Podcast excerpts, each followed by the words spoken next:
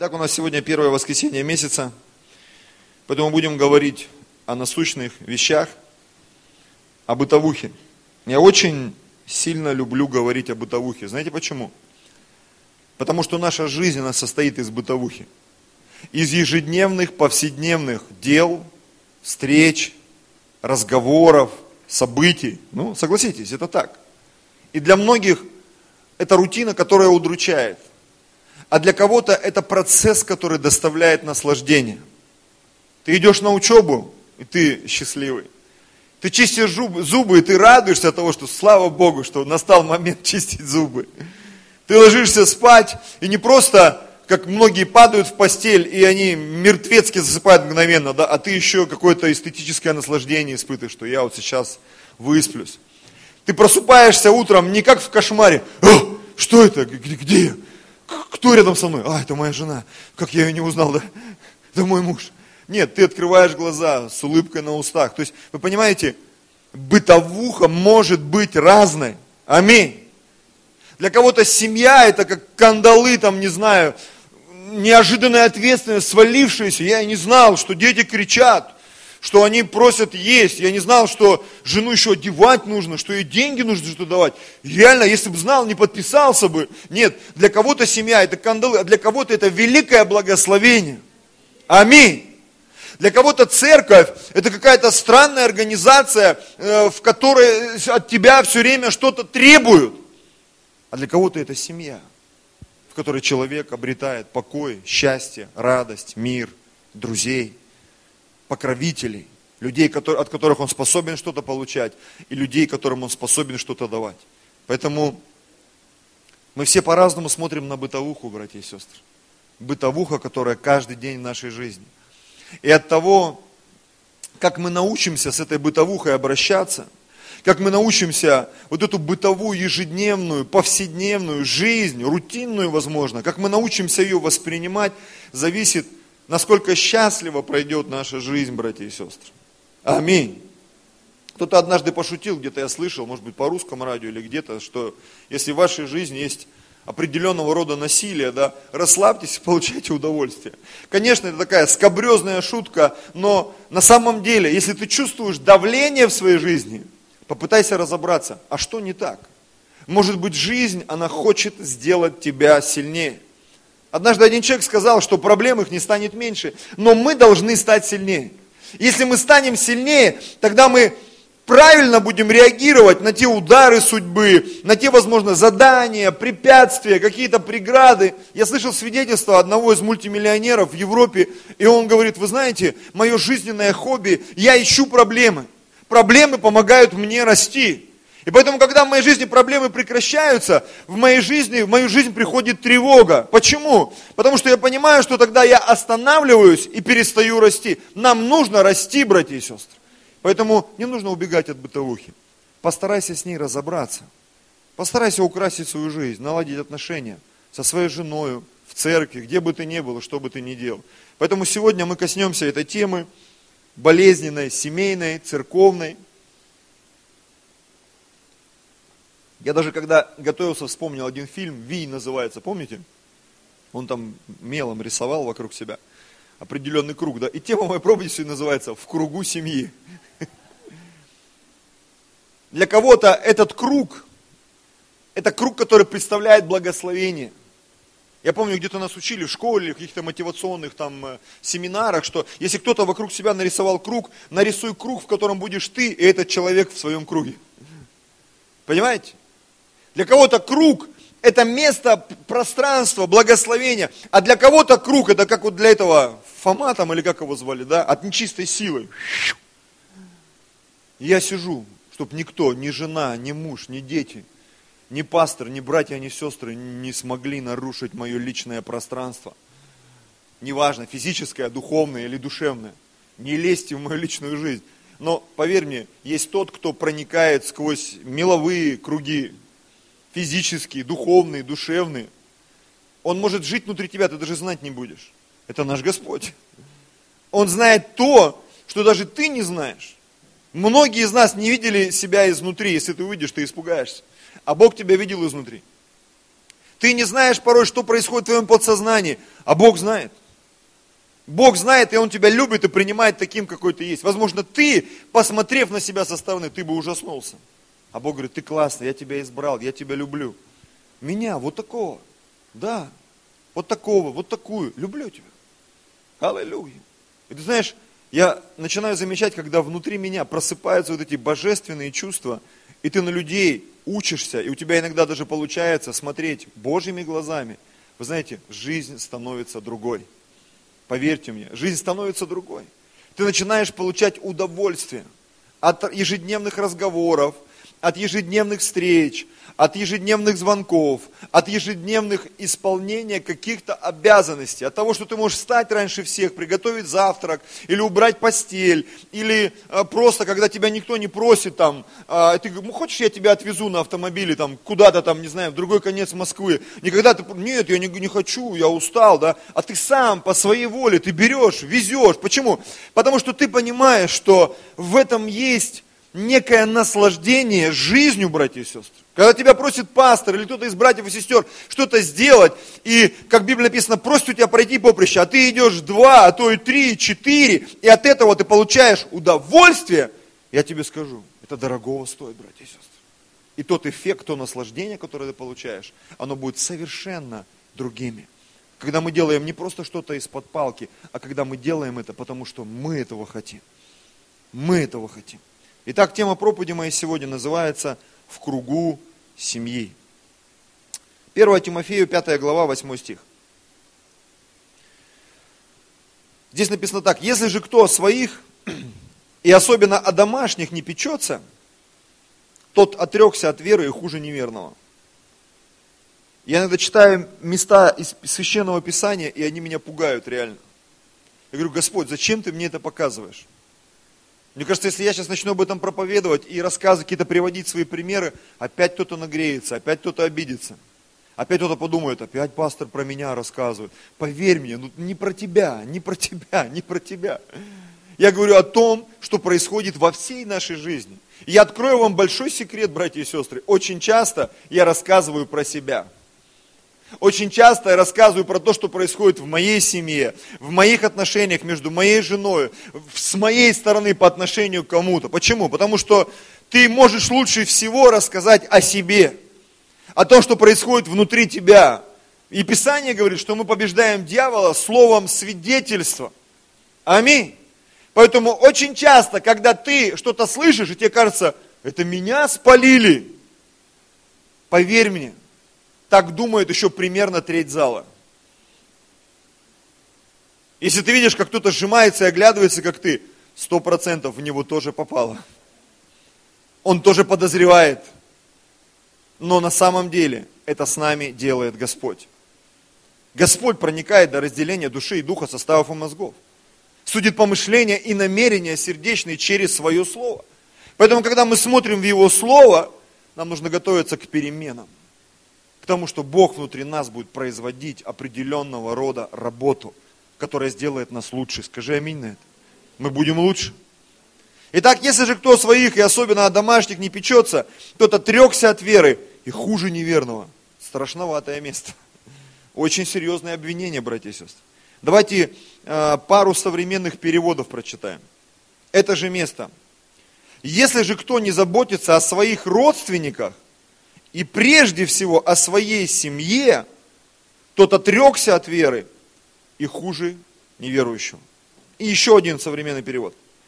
Кто не заботится о родных, и тем более у себя дома, тот отрекся от веры, так не делают даже, так не делает даже неверующий. Итак, в чем же проявляется попечение и забота. Я бы сегодня хотел поговорить о попечении и о заботе. Что это на самом деле обязанность всех членов семьи, церкви, общества. На самом деле это так. Потому что очень часто определенный контингент людей, они как вот этот Фома Брут, Хама Брут, Хама вспомнил, они так раз мелком, Моя хата с краю, я как бы отдыхаю, да, ничего не знаю. Я не в курсе. Мне там сообщения в группе не приходят. Мне никто не позвонил, не сказал. Я не готов тратить свое время, тратить свои деньги, тратить свою жизнь на семью, церковь там и так далее, и так далее, и так далее. Из одной из семьи, из моих родственников, молодой муж ушел по одной простой причине. Он сказал своей жене, я устал слышать, как плачет ребенок. И когда мне об этом рассказали, я был просто потрясен, думаю, ну, даже вот так могут люди отвечать. Я ухожу, все, давай пока, разводимся. Почему? Я устал слышать, как плачет ребенок. И ты понимаешь, что человек там нарисовал себе кружок. И ему не нравится, когда в его кружок кто-то залазит. Но он не понял, что он уже не один в этом кружке. У него есть жена, у него есть ребенок. И они с ним будут в этом кружке. По крайней мере, ребенок до 18 лет точно. А жена только смерть разлучит нас. По некоторым понятиям. Все. Скажешь, неужели я попал? Помните, как Иисусу задали вопрос? Лучше тогда не жениться. Помните, да? Иисус говорит, ну есть другой вариант. Э, кастрирование. И тогда ты никому ничем не обязан. Ты сказать, вот у меня, вот как бы я, не могу я. Кто-то родился таким, кого-то люди таким сделали, кто-то ради Господа тебя таким делает. Но я верю в то, что мы все здравые, адекватные, аминь и нас не ждет участь кастратов, братья и сестры. Вот верю всем сердцем. Не будет среди нас кастратов. А если такие появятся, будем за них молиться. Ну, если они захотят, конечно. Итак, в чем же проявляется попечение и забота? Для каждого она проявляется по-разному. Есть разные уровни и разные позиции. Несколько мыслей своих зачитаю. Есть разные позиции. Мужчина, женщина, муж, жена, отец, мать, родители, дети, пастор, церковь, священники, прихожане, лидеры, помощники. Это разные уровни заботы, попечения и ответственности друг перед другом, братья и сестры. Аминь. И очень часто в семьях бывает по-разному. Я знаю, что женщины, я вот за своей супругой замечал, в других браках видел, потому что мы уже давно консультируем, женщины любят делить все поровну. Давай поровну. Сегодня ты заправляешь, завтра я. Сегодня ты готовишь, завтра я. Мужчины очень часто хотят спрыгнуть с этой позиции поровну. Не знаю почему, мы, видимо, так устроены. Но на самом деле, я думаю, что в зрелых семьях, в зрелых церквях нам не просто поровну делить нужно, потому что для меня, я понимаю, это такой детский уровень, нулевой уровень, там, первый уровень шаулиня, с которого нужно начинать. Почему? Потому что потом идет другой уровень, более зрелый уровень. Аминь. Когда в семье нет манипуляторов, нет лентяев, а каждый готовит, там, не знаю, убирает постель или что-то делает, тогда, когда он это может по мере возможности. Причем они вкладываются по возможности, пытаясь сделать друг друга счастливыми. И в церкви в том числе, братья и сестры. Когда мы не сидим и не смотрим друг на друга, ну а кто это начнет? Ну а кто пойдет искать? Ну а кто пойдет делать? Кто сделает то, кто сделает, кто организует праздник, кто начнет заниматься этим служением, кто начнет заниматься тем служением. Я вижу, что никто не занимается. Я так часто говорю людям, когда меня люди спрашивают, пастор, а почему у нас вот этого нет? Я говорю, вот ты на это обратил внимание, начинай его делать. О, нет, ты даже не представляешь, сколько у меня причин, почему я это не могу делать. И люди почему-то настроены на причины, по которым они не могут это делать, чем на то, чтобы найти способ и возможность это сделать. Аминь. Изменить отношения в браке, изменить отношения, не знаю, там, на домашней группе, в отношении с каким-то братом или сестрой, в отношении со своими детьми, со своей женой. Просто включив вот эту функцию заботы, попечи, попечительства друг о друге. Что я могу сделать, чтобы мой брак стал лучше? Что я могу сделать, чтобы моя церковь стала лучше? Что я могу сделать, чтобы, не знаю, мой подъезд, в котором я живу, стал лучше? Просто перестань кидать бумажки.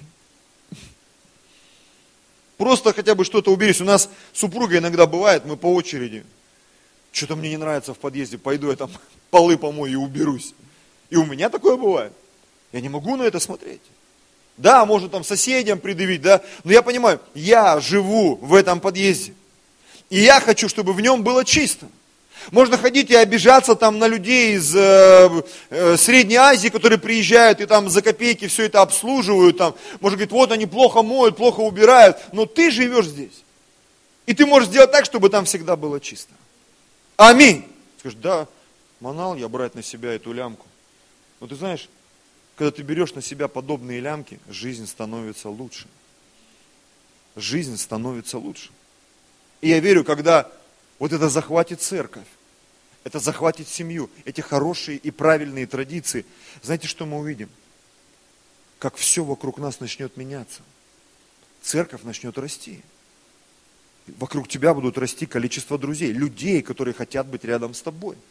Вообще написано, проворный человек в своем деле, проворный, проворный. Это тот, который все делает быстро, хорошо, качественно, с проворством.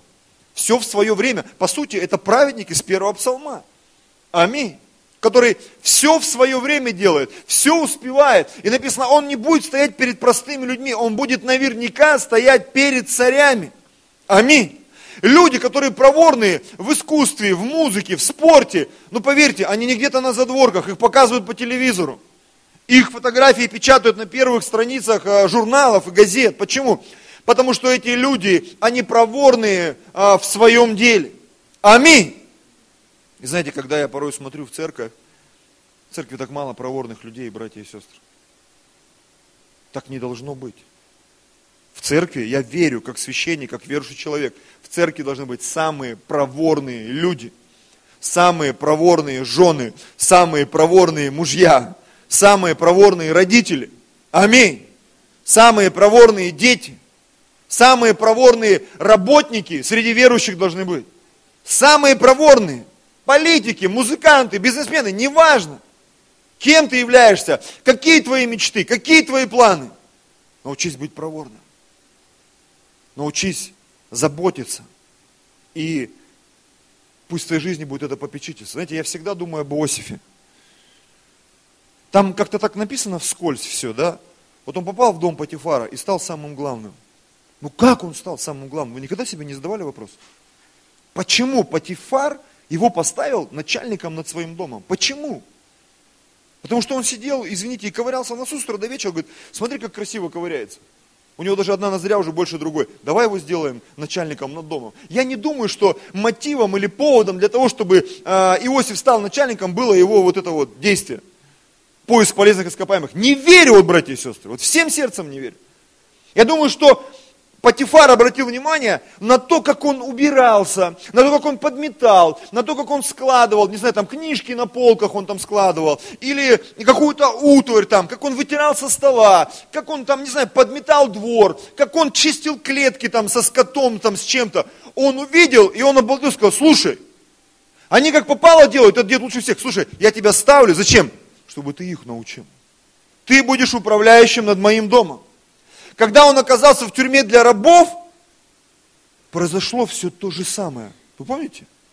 Там ведь тоже не написано, почему его начальник поставил так сразу управляющим над делами рук своих. Не написано ведь.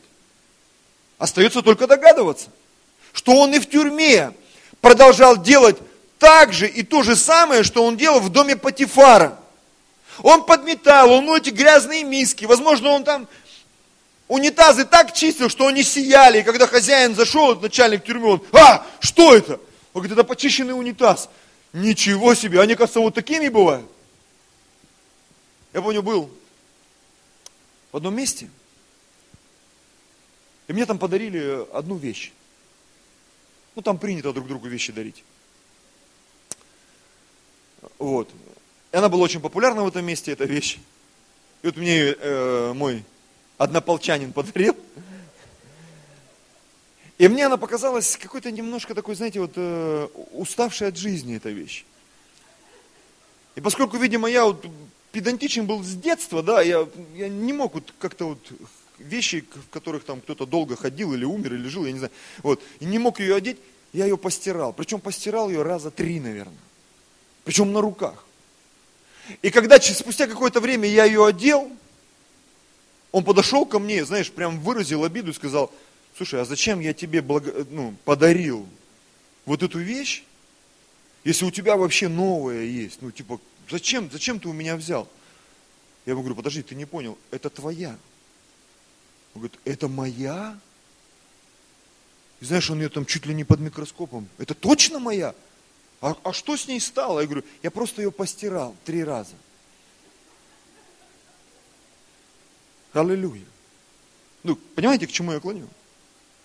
Когда ты приходишь в какую-то семью, и ты заходишь там, не знаю, в туалет, и ты видишь там бумага правильно, там все чистенько, нет подозрительных запахов, не, не страшно садиться на это, что-то сегодня куда-то, какая-то туалетная тема, Господь, убери ее во имя Иисуса. Давайте на кухню перейдем. Как любит пастор Алексей, говорит, приходишь к некоторым, сел, и ты чувствуешь, твои носки прилипли к полу. И ты оп, и выскочил из носков. Поднимаешь глаза, а плафон там устал. И хозяйка ловит твой взгляд и говорит, не я, это мухи. И ты говоришь, ну я понимаю, если бы вы так, что тут было бы? Ну понимаешь, да, о чем я говорю? И когда ты видишь красоту, чистоту, убранство, когда ты видишь там все проветрено, все застелено, я не говорю там перфектно, просто даже чисто, уютно, помыто. Но согласись, это у тебя вызывает что? Восхищение и восторг. И тебе хочется еще и еще приходить, общаться с этим человеком, быть с ним. Почему? Потому что тебе приятно. Согласись. Тебе и мне приятно. Когда ты приходишь в церковь, и тебе люди улыбаются, тебе подсказали, помогли, тебя проводили, тебя терпеливо выслушали, там, я не знаю. 12 поприщ с тобой прошли, три хостела, там, не знаю. Поддержали тебя. Ну, сто процентов такой человек, он останется в церкви. Ну, согласитесь. Когда ему помогли разобраться. Не просто сказали, иди молись, Бог ответит наверняка.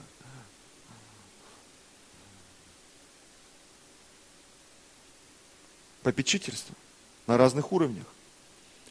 Когда мы отказываемся умышленно или неумышленно от своих обязанностей, происходит дискомфорт в отношениях, отсюда ссоры и разногласия. Люди сегодня отказываются от официальных браков. Почему? Ведь так можно легко и быстро расстаться. И я бы не сказал, что это там э, бич современной молодежи. Это просто такое веяние пришло. Потому что разводятся ведь и, и люди, скажем так, зрелого возраста, не только молодые. Это так модно. Причем, я понимаю, это ведь не просто в больших городах, это везде. Грех, он очень быстро распространяется. Вредные привычки очень быстро распространяются. Сейчас вот э, появилось такое веяние, оно уже не первый год в Москве, каршеринг. Знаете, когда ты берешь автомобиль, едешь на нем, куда хочешь, да, ну в пределах Москвы, свои заборчики существуют. Что как только за пределы Москвы выехал, у тебя 50 копеек минута. Если ты машину бросишь, тебе за месяц может такая сумма набежать.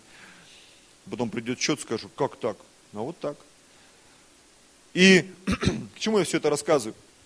Я видел недавно рекламу кошеринга, по-моему, белка карта. То есть на самом деле очень такая хорошая услуга, на самом деле реально благословение для большого города. Но мне не понравилась реклама. Она такая, примерно так. Зачем мыть машину? Зачем ее заправлять? Заморачиваться о страховках, о налогах. Ну, как бы там между строчек, так, не христианское слово, забей на все это.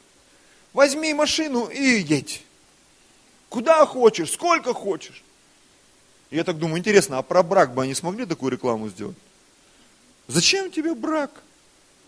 Возьми на прокат. Муж на час же есть, да? С фото его перед употреблением. Там же надо фотать. Если кончился бензин, заправь, тебе за это бонусы будут. Ну, типа, покорми там, я не знаю. То есть, когда мы уходим в другую область, уже смешно становится, согласись. И ты вдруг понимаешь, что с одной стороны, классно, с другой стороны, что-то это навеивает такое, что как бы вот, когда вот я вот в своем, я попользовался и пусть кто-то другой пользуется. Я вот как бы с вами тут побыл, после служения хоп, сгорел. А ты где, брат, сестра? Ну, как бы вот я, я с вами, я не с вами, но мне по пути.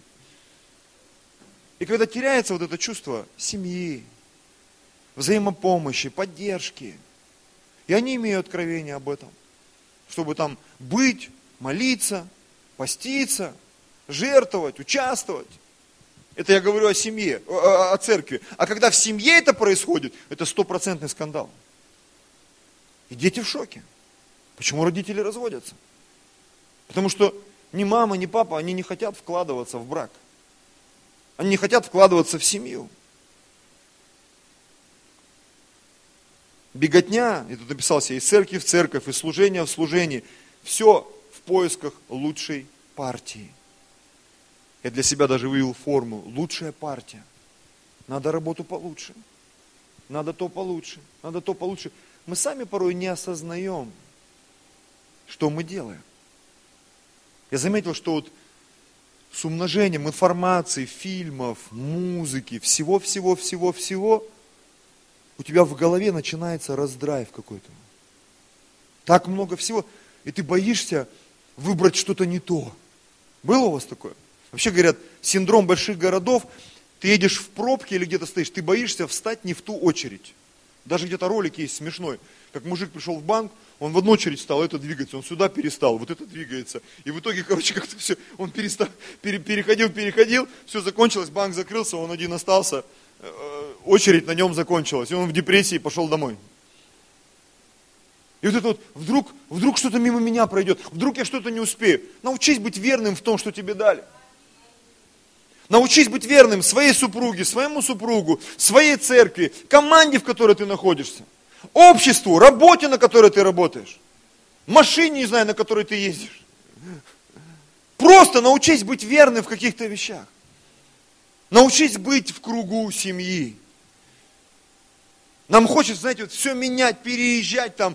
Э, сейчас даже, ну, где-то там модно не покупать квартиры, просто там пожил, тут пожил, там переехал. Может, это не так сильно в России, но в Европе и вообще в мире это, это очень сильно развивается. А я вспоминаю там 200-300 лет назад, ты смотришь какие-то вот семьи, у них, семьи, у них родовое семейное, э, имение, родовой замок, люди там по 300, по 400, по 500 лет жили. На одном и том же месте в этих домах. Ой, это как-то старомодно. Вот мне почему-то не кажется это. В этом что-то есть, понимаете, вот в кровных узах что-то есть. В семейных традициях что-то есть. Есть определенная защита, определенное благословение. В тех обязанностях, которые мы исполняем по отношению друг к другу. Вы, может быть, обратили внимание, как банк привязывает нас, когда мы берем кредит. Я думаю, многие с этим знакомы. Ты иногда, когда берешь этот договор, вот с таким шрифтом, на 50 листах, и у тебя внутри сразу, я точно это читать не буду. Просто подпишу, но ты даже не подозреваешь, что ты порой там подписываешь. Потому что я в последнее время начал заморачиваться и читать все, что я подписываю. И знаете, что я заметил? Почти все договор, договора, договоры, они односторонние. Они делают тебя зависимым по отношению к тому, с кем ты заключаешь договор. И знаете, что я увидел? Что во многих из нас время от времени просыпается вот это вот, откуда она приходит, так сложно понять и догадаться, тенденция. Заключать односторонние договора. Я как бы с вами, но если что, мы ведь не договаривались. Я как бы вот здесь, но если что, ребята, ну извините, это не мое, я на это не имею откровений. Вот у меня жена, трое детей. И вы знаете, всякий раз Бог обновляет мое мышление, и я не лукавлю, говорю, мне хочется быть еще более зависимым. И от них, и чтобы они чувствовали мою заботу, покровительство. Я сегодня четко осознаю, что я обязан своей жене и обязан своим детям. Да, мне хочется и что-то получать в ответ. Но вот это стремление к одностороннему договору мы заключим, но чтобы было выгодно мне – это приводит к страшным последствиям. Я буквально, может быть, месяц назад узнал, от кто-то мне рассказал, что у нас в России даже это практикуется, что люди сейчас преклонного возраста, особенно это делают мужчины, они могут подать на алименты на своих детей, если они в детстве там платили алименты, чтобы дети их содержали. Там, конечно, сложно спорить, там правильно, неправильно. Но меня вообще вот эта тема алиментов, она удручает нереально. Мы как-то консультировали одну семью с супругой. И в ходе беседы для нас, для нее, для меня, как-то мы установили, что оказывается, они живут в браке, но они умудрились подать на алименты друг на друга, живя в браке. И когда мы спросили, а для чего вы это сделали, они там начали эти взаимные претензии. Ну вот ты, ну вот ты, подождите, говорю, а вы об этом разговаривали вообще друг с другом? Нет, не разговаривали. Я принял решение, потом, а я случайно узнал, тоже принял решение. И когда мы на все это смотрели, мы не могли с супругой понять вообще, как такое может быть. Оказывается, может быть. Может быть. Что когда отец бросает детей, мама принимает решение, алименты, и он где-то там был, плавал, там что-то с него подоили, что-то не смогли подоить. А под старость он еще умудрился еще и подать. Вот теперь я тебе отомщу. И знаешь, когда вот такие настроения или веяния есть в семье или в церкви, мы все чего-то ждем друг от друга, друзья, мы далеко не уйдем. И когда в кругу семьи вот такие отношения начинают процветать, церковь превращается в кошмар. Семья превращается в кошмар. Любые отношения, они прекращаются в кошмар. Когда все приходится прописывать, обо всем приходится договариваться. Почему? Потому что ты надеялся на лучшее, а получилось как всегда. Ты ожидал какой-то отдачи, взаимности, защиты, покровительства, уважения, почтения, любви, заботы. А тебе сказали, извини, ты же сам захотел, а я вот не хочу. И ты ощущаешь такой, такой тонкий момент какого-то предательства, как будто тебя использовали и выкинули. Я думаю, многие понимают, о чем я говорю сейчас.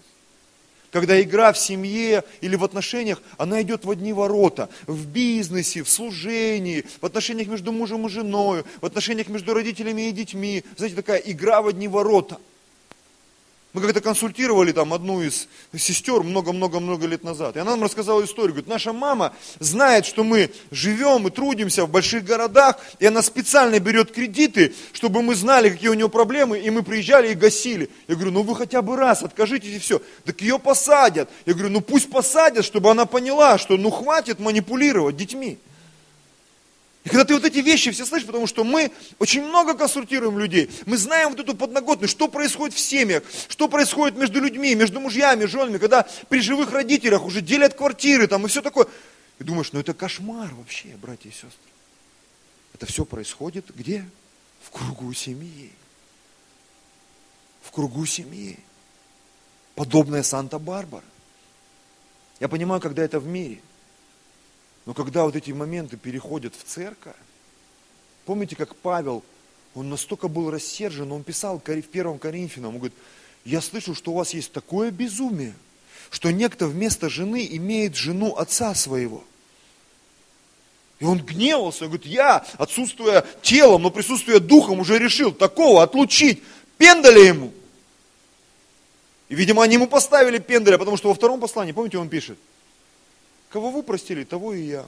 Видите, какое, как дерзновение, какое произвело там фурор. Видимо, паренек одумался, покаялся, понял, что что-то я не то делаю. Его вернули в церковь. Но уже отношения, они стали другими. И когда вы будете читать, вы это будете видеть все. Все вот эти вот подводные, подпольные камни. Аллилуйя. Давайте почитаем Писание.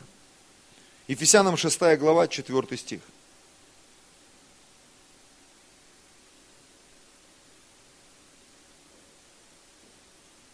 Здесь написано так. Вы, отцы, не раздражайте детей ваших, но воспитывайте их в учении и наставлении Господнем. Что это значит? Когда родитель он ничему не научил своего ребенка, он не проводил с ним время, он ему не показывал ничего, не знаю, как там шнурки зашнуровать, как кушать, как правильно писать, как, не знаю, там решать задачки, как что-то там делать.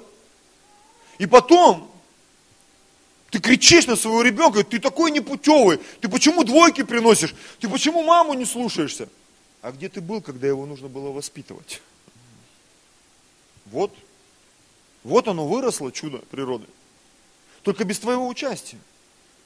Поэтому теперь не надо раздражаться и кричать, я тебя там неправильно воспитал. Да, ты неправильно воспитал. Еще одно место, Колоссянам 3.21. Отцы, не раздражайте детей ваших, дабы они не унывали. Нет ничего хуже, когда твои дети, они унывают. Поэтому детей нужно воспитывать.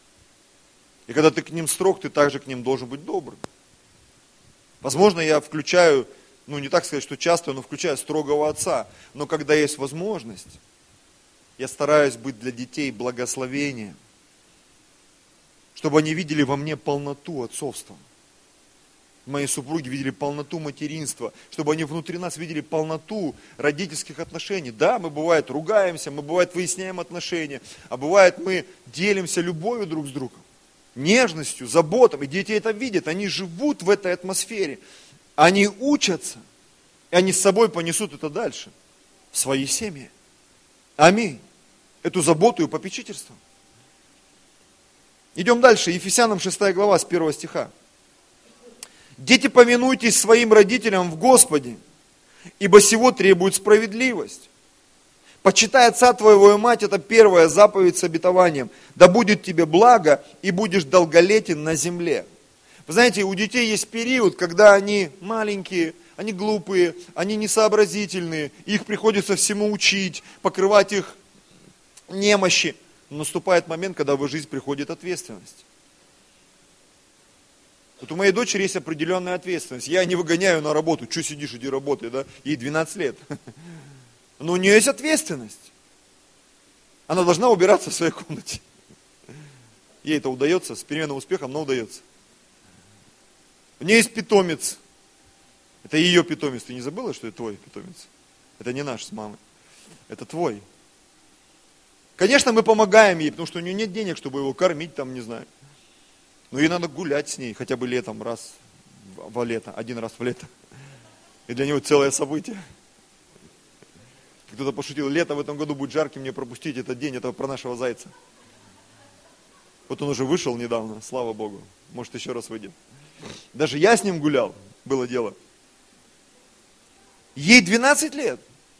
И у нее есть определенная ответственность. У нас есть постарше член нашей семьи. Ты где, дорогой? Максим. Ага, вон ты где он приближается к совершеннолетию, когда детей отпускают на вольные хлеба.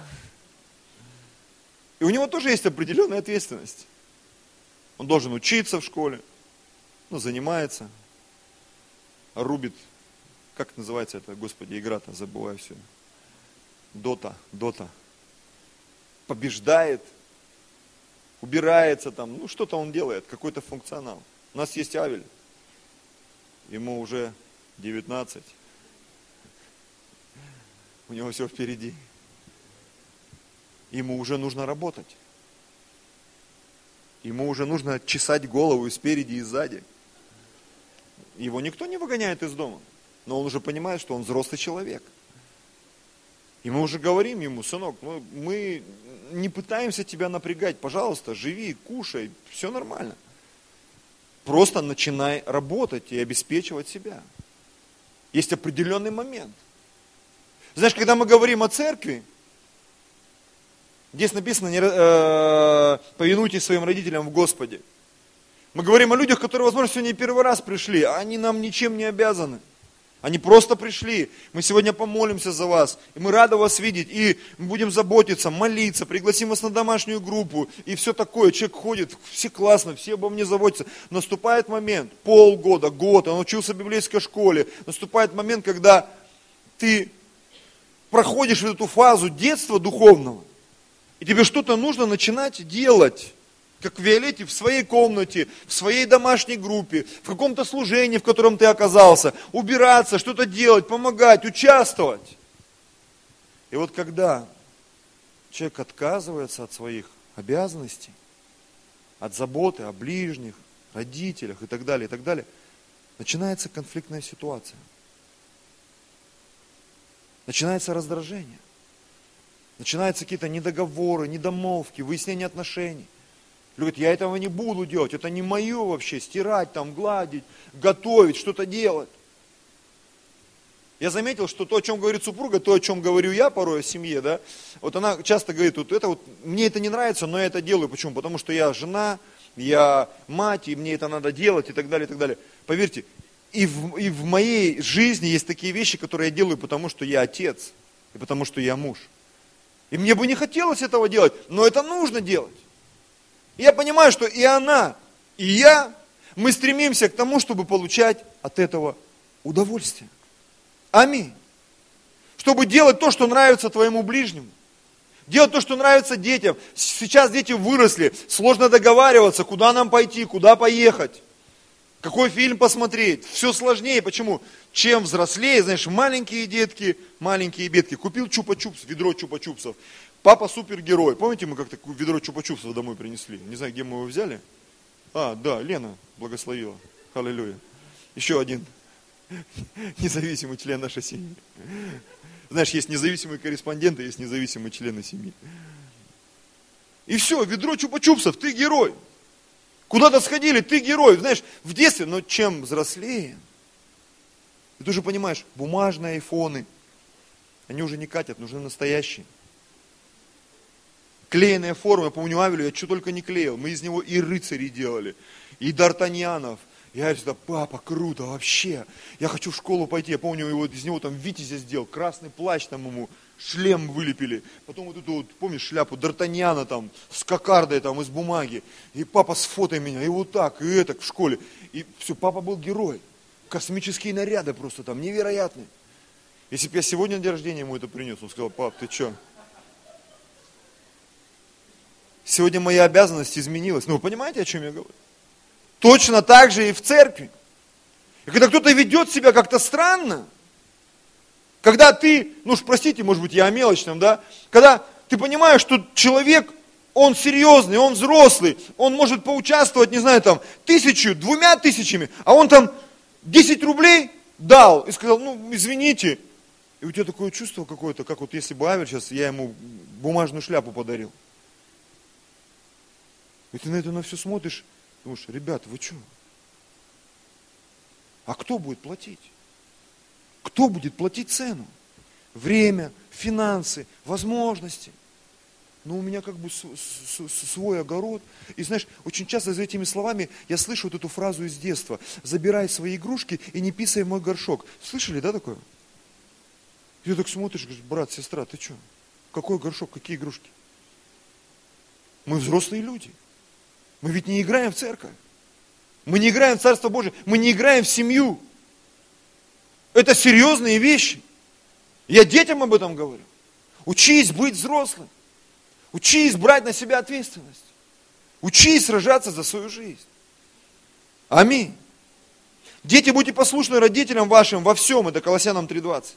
Ибо это благоугодно Господу. Идем дальше, немного о церкви. 1 Петра, 5 глава, 1 стих. Пастырей ваших умоляю, я сопастырь, и свидетель страданий Христовых, и соучастник в славе, которая должна открыться. Пасите Божье стадо, какое у вас, надзирая за ним, непринужденно, но охотно и богоугодно, не для гнусной корысти, но из усердия. Это ко всем лидерам домашних групп, ко всем лидерам служений. Если у тебя есть люди, над которыми ты ответственный, это к тебе. Паси Божье стадо, надзирая за ним непринужденно, охотно, богоугодно, не для гнусной корысти. Не будем говорить об этой гнусной корысти. Пропустим на этот раз. Поговорим на следующем служении, да? Но из усердия. Теперь читаем дальше. Также и младшие. А кто такие младшие? Они важны. По званию, по статусу по возрасту, по рейтингу, как хочешь. Младший. Повинуйтесь пастырям. Повинуйтесь пастырям. Все же, подчиняясь друг другу, облекитесь смиренным мудрием, потому что Бог гордым противится, а смиренным дает благодать. Итак, смиритесь под крепкую руку Божию, да вознесет вас в свое время. Сейчас я прочитаю которые, некоторые вещи, которые, возможно, не актуальны для нашего времени, для нашего общества. Но они все равно нам будут полезны. Возможно, кто-то увидит что-то для себя. Это Ефесянам 6 глава, с 5 стиха. Рабы, повинуйтесь господам своим по плоти со страхом и трепетом в простоте сердца вашего, как Христу, не с видимую только услужливостью, как человекоугодники, но как рабы Христовы, исполняя волю Божью от души, служа с усердием, как Господу, а не как человеком, зная, что каждый получит от Господа по мере добра, которое он делал, раб или свободный. Знаешь, иногда мы оказываемся в местах, там, где есть официанты или просто какие-то администраторы, которые, по сути, они обязаны служить. Но извини, если ты выбрал такую профессию, ты в магазине там вещи продаешь, да, и приходит клиент, клиент всегда прав. Так, ну, научись быть достойным слугой. Научись обслуживать людей. Говорить им здрасте, до свидания, спасибо. И ты иногда приходишь в некоторые рестораны, и ты чувствуешь себя господином. Ты чувствуешь себя счастливым человеком. Обслуживание на высочайшем уровне. Но в некоторые заведения ты приходишь, тебе ругаться хочется. Потому что ты понимаешь, что это не официант. Это какой-то оборзевший тип вообще, которого хочется наказать просто и сказать, ты, ты почему себя так ведешь? Это что за дела вообще? Я помню, у нас там в Сибири прикол был, у нас приехал пастор один с помощником. И мы приехали в ресторан, и когда принесли горячее, они гарниры перепутали. Ну, грубо говоря, картошку там к рыбе положили, а рис к тефтелям там. Ну, я так утрирую. И мы подозвали менеджера и сказали, послушайте, вы перепутали гарниры. Она говорит, ой, извините, а вы можете поменять? Ну, вот мы ложечку принесем, переложите. Ну, я понимаю, ладно, в Сибири это как бы такое бывает. В маленьком городе. Ну. Помните фильм «Билли, это был твой бифштекс». Ну, можно как-то понять. Но когда ты в Москве нечто подобное видишь, думаешь, ну так не должно быть. Да вообще нигде так не должно быть. В любых отношениях. Поэтому если ты оказался в роли слуги, помощника, исполнителя, пожалуйста, сделай все как должно. Зачем? Ты получишь за это награду. Сто процентов. Ты получишь за это награду. Почему Иосиф, вернемся к этому, становился всегда старшим. Знаете почему? Потому что он был невероятно крутым, как младший. Невероятно. Он делал так, что то, что он делал, всегда бросалось в глаза. Люди говорили, слушай, вот он это делает лучше всех, он других научит. Он других научит. Он других сможет проконтролировать. А если слепой ведет слепого, то оба упадут в яму. Нам не нужны вот эти вот как они там, полупроводники-то, которые поляков завел в лес? Сусанины. Не нужны нам сусанины, братья и сестры. Колоссянам 3.22. А, нет, дальше. Э, дочитаем Ефесянам. Э, 9 стих. И вы, господа, господам ведь тоже обращаются, поступайте с ними так же, умеряя строгость, зная, что и над вами самими, и над ними есть на небесах Господь, у которого нет лицеприятия. Рассмотрим другую сторону ресторана. Официант чуть-чуть ошибся. Ну, извините, там пришла мадам. Ну, или там господин. Так, позовите там менеджера. Что за дела? Так, э. мы и такое в ресторане видели. Когда ты сидишь, думаешь, вот что он качает, вообще непонятно, из-за чего? Ну там ничего не произошло вообще. Что за дела? Вы должны тут передо мной вообще там любить. Так, позовите. Так, срочно. Ну-ка. Я и в магазинах это видел. Пришел такой босс. Ну, ты же видишь, человек ошибся. Мы должны идти навстречу друг другу. Мы должны уметь договариваться. И в семье, и в церкви, и в жизни, где бы мы ни были, что бы мы ни делали. Вот мы были там в студии, и там возникали какие-то конфликтные ситуации. И я говорил людям, команде, Вадиму, другим ребятам. Я говорю, ребята, нам нужно учиться договариваться. Не надо, чуть что звони пастору. Чуть что, пастор, там такое произошло, вообще ты не представляешь даже. А когда начинаешь разбираться, ребят, да, блин, там, они-то ни при чем. Это ж, ну, наш косяк. Или наоборот, вот ваши ребята, начинаешь разбираться, да нет, все нормально с нашими ребятами. Просто нужно уметь договариваться. Аллилуйя. И когда мы уже уезжали, последний год, по крайней мере, у нас было все идеально. Многие вещи до меня даже не доходили. Что там произошло? Все решалось. Аллилуйя. Мы учимся, братья и сестры, и мы растем. И знаете, когда большинство людей в этом зале, мы услышим, о чем сегодня здесь проповедовалось, пожалуйста, музыканты, и мы начнем это применять, знаете, что начнет происходить? Церковь начнет расти. Ситуация в твоей жизни начнет меняться. Финансовая ситуация, духовная ситуация, ситуация физическая, ситуация материальная, она начнет меняться. Аминь.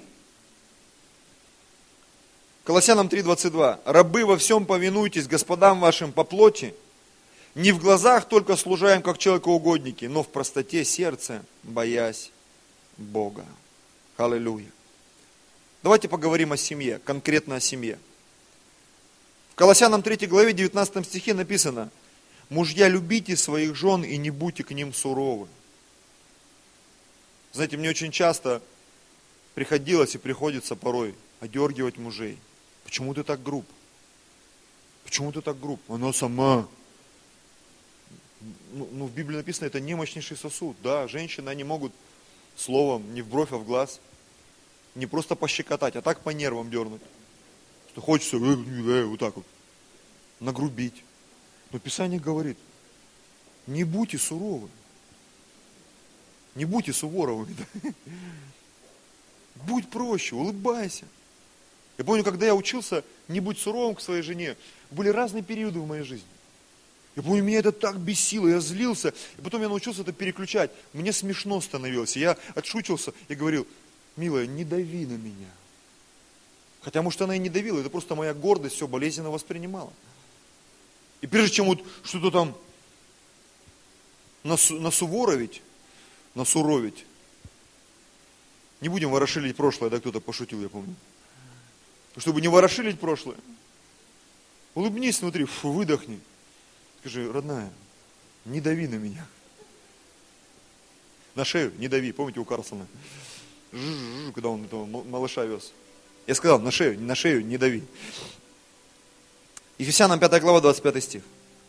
Мужья, любите своих жен, как и Христос возлюбил церковь и предал себя за нее чтобы осветить ее, очистив баню водную посредством слова, чтобы представить ее себе славную церковью, не имеющей пятна или порока или чего-либо подобного, но дабы она была свята и непорочна.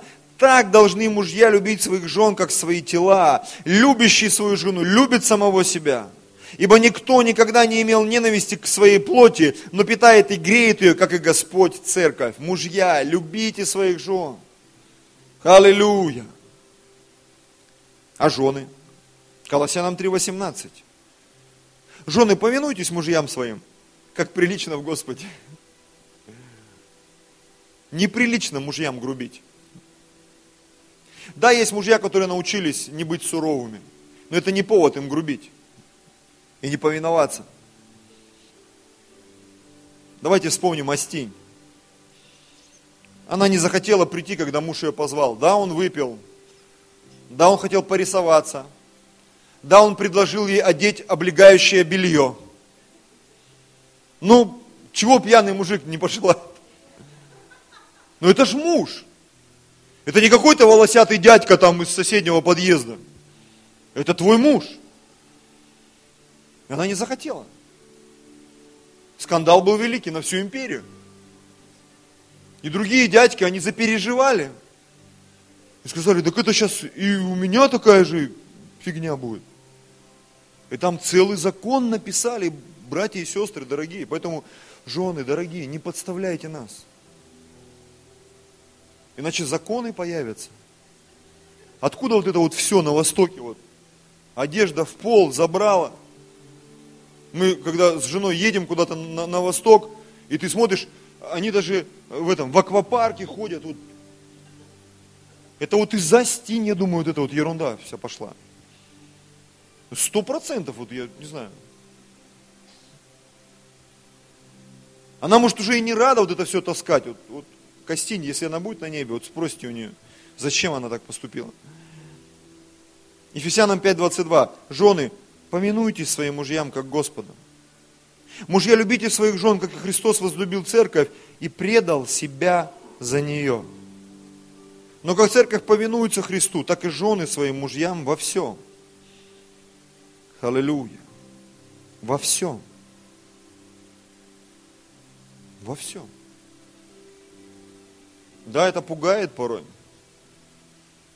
Любить, повиноваться, подчиняться. Потому что очень часто мы хотим занять лидерскую позицию, как муж, как пастор, как лидер. А потом ты понимаешь, что за всякой властью и лидерством стоит ответственность в первую очередь. Из тебя начинают спрашивать, и ты, да, а ты думал, что ты просто будешь сидеть и тебя вот опахалом махать вокруг тебя. Нет, тебя первого бьют. Библия написано, поражу пастыря, пастырю первому норовят. Почему? Тогда овцы рассеются. Лидерам мочат в первую очередь. Офицеров, командиров убивают в первую очередь. Поэтому, когда ты одеваешь погоны, знай – ты первый на мушке будешь. Аллилуйя. С другой стороны, если ты оказался в команде, существуют правила, которым придется подчиняться. Мне понравилось, как я услышал это от Анселма Мадабуки. Либо веди, либо следуй, либо убирайся вон. И этот принцип, он применим и в семье, и в церкви, и в обществе, в любой команде, где ты окажешься. Если ты научишься этим принципам, ты станешь незаменимым человеком. Не как лидер э, э, и как э, член команды, неважно. Потому что Иосиф, где бы он ни оказывался, он становился незаменимым. И поэтому, когда он оказался рядом с фараоном, у него была очень интересная позиция. Он был хозяином всей земли египетской, но подчинялся фараону престолом. И для него эта позиция была очень понятна и проста. Почему? Потому что так было в доме Патифара, и так было в тюрьме для рабов, и так же стало в Египте. Ему без разницы было подчиняться или служить, руководить. Почему? Он и так, и так умел работать, двигаться и служить. Я много раз приводил пример, ну, почему-то он всегда всплывает в моей голове. У нас нет распределения, кто убирает постель. Ну так сложилось, что мы живем в квартире у нас нет своей спальни, и нам приходится каждый день расстилать и собирать постель. Я не помню, чтобы у нас были какие-то заморочки, убирай постель там. Вот не помню вообще, не могу вспомнить здесь Москве. Убирает тот, кто хочет. И вообще даже если ты не хочешь, ты понимаешь, надо убрать. Ты встал, убрал, вообще не вопрос.